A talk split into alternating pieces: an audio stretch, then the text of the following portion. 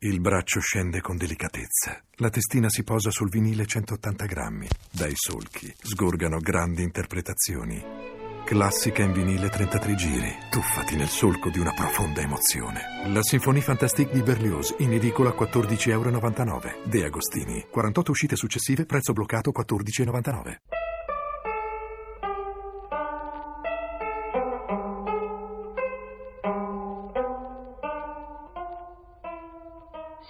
Racconta che c'erano un marito e una moglie e avevano due figli, maschio e femmina.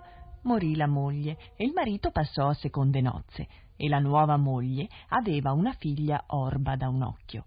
Il marito era contadino e andò in un feudo a lavorare. La moglie, quei due bambini di cui era matrigna, non li poteva vedere.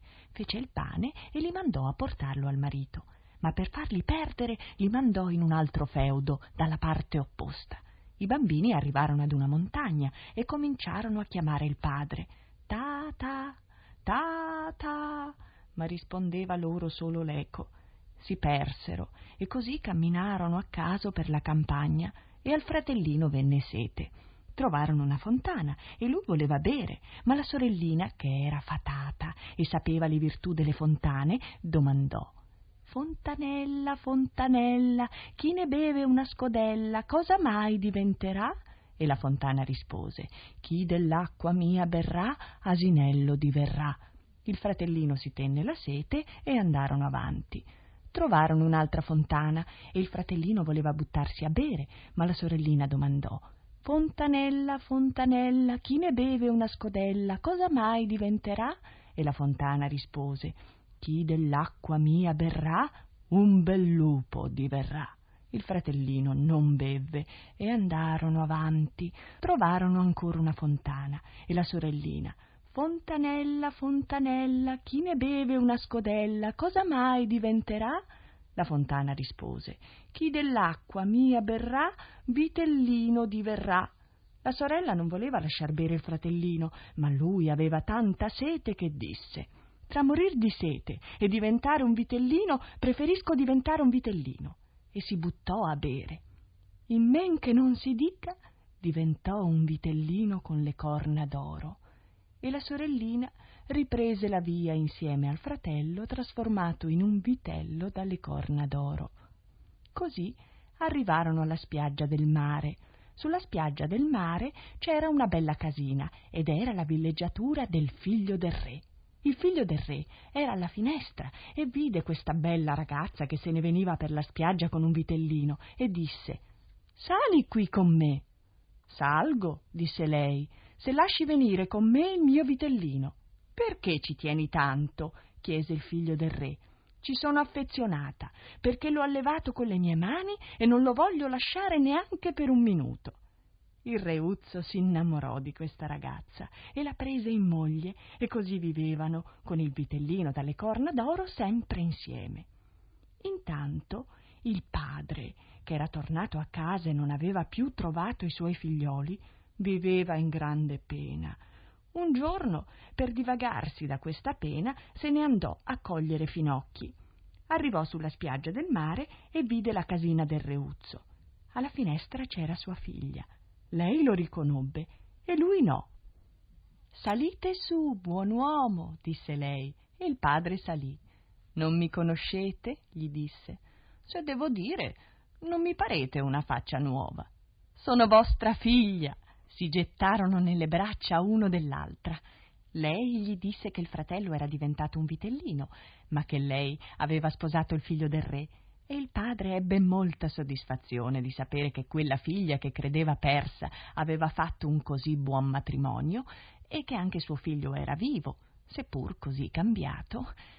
Ora, padre mio, vuotate questo sacco di finocchi che ve lo riempio di danari. Oh, chissà come sarà contenta la vostra matrigna, disse il padre. Perché non le dite di venire a stare qui insieme a sua figlia Orba d'un occhio? disse la figlia. Il padre disse di sì e fece ritorno a casa. Chi ti ha dato questi danari? gli chiese la moglie, tutta sbalordita a vedergli aprire il sacco. Moglie mia, sai che ho trovato mia figlia e che è moglie d'un reuzzo e ci vuole tutti a casa sua, me, te, tua figlia orba d'un occhio. A sentire che la figliastra era ancora viva, la donna si sentì divorare dalla rabbia, ma disse Oh, che bella notizia! Non vedo l'ora di vederla. Così, mentre il marito era rimasto a regolare i loro interessi, la moglie e la figlia orba d'un occhio arrivarono alla casina del Reuzzo. Il Reuzzo non c'era e la matrigna, appena si trovò sola con la figliastra, l'afferrò e la buttò fuori dalla finestra che dava a picco nel mare. Poi vestì la figlia orba d'un occhio delle vesti della sorellastra e le disse Quando tornerà il Reuzzo, tu mettiti a piangere e digli il vitellino dalle corna d'oro m'ha accecato un occhio e sono orba. E dopo averla così istruita se ne tornò a casa lasciandola lì sola. Tornò il Reuzzo e la trovò coricata che piangeva. Perché piangi? le chiese credendo la sua moglie. Il vitellino con una cornata m'ha fatto orba d'un occhio. Ai, ai! Il re subito gridò: Sia chiamato il beccaio e sia scannato il vitello. Il vitellino, a sentire queste parole, corse via, s'affacciò alla finestra che dava sul mare e disse Oh sorella, mia sorella, qui già rotan le coltella, già preparano il bacile per il sangue mio gentile. E dal mare si sentì una voce che diceva Le tue lacrime son vane, sono in bocca al pesce cane. Il beccaio, a sentire ciò, non ebbe il coraggio di scannare il vitellino e andò a dire al Reuzzo Maestà, venite a sentire cosa dice il vitellino. Il Reuzzo s'avvicinò e sentì Oh sorella, mia sorella, qui già arrotan le coltella, già preparano il bacile per il sangue mio gentile. E dal mare gli rispose quella voce Le tue lacrime son vane, sono in bocca al pesce cane. Il Reuzzo subito chiamò due marinai e si misero alla pesca del pesce cane. Lo pescarono, gli aprirono la bocca e ne uscì la sua sposa sana e salva. La matrigna e la sorellastra orba d'un occhio furono imprigionate. Per il vitellino chiamarono una fata che lo fece diventare un bel giovanotto, perché intanto era cresciuto.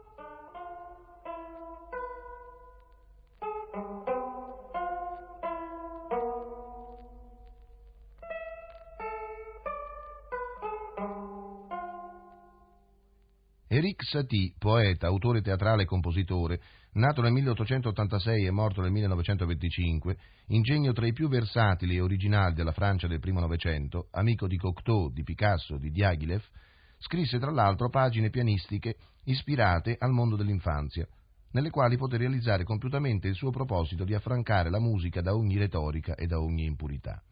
Ascoltiamo Le Pantin Danse e Marche du Grand Escalier di Eric Satie nell'esecuzione del pianista Aldo Ciccolini.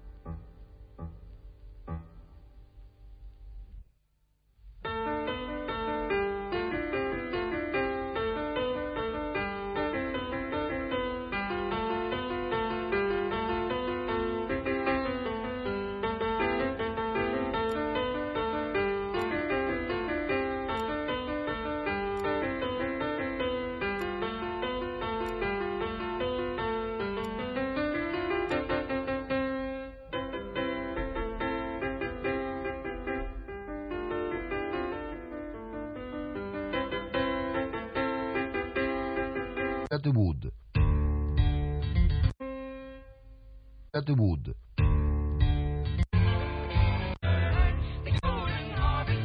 Gertrude gli ha appena detto che non resterà più nella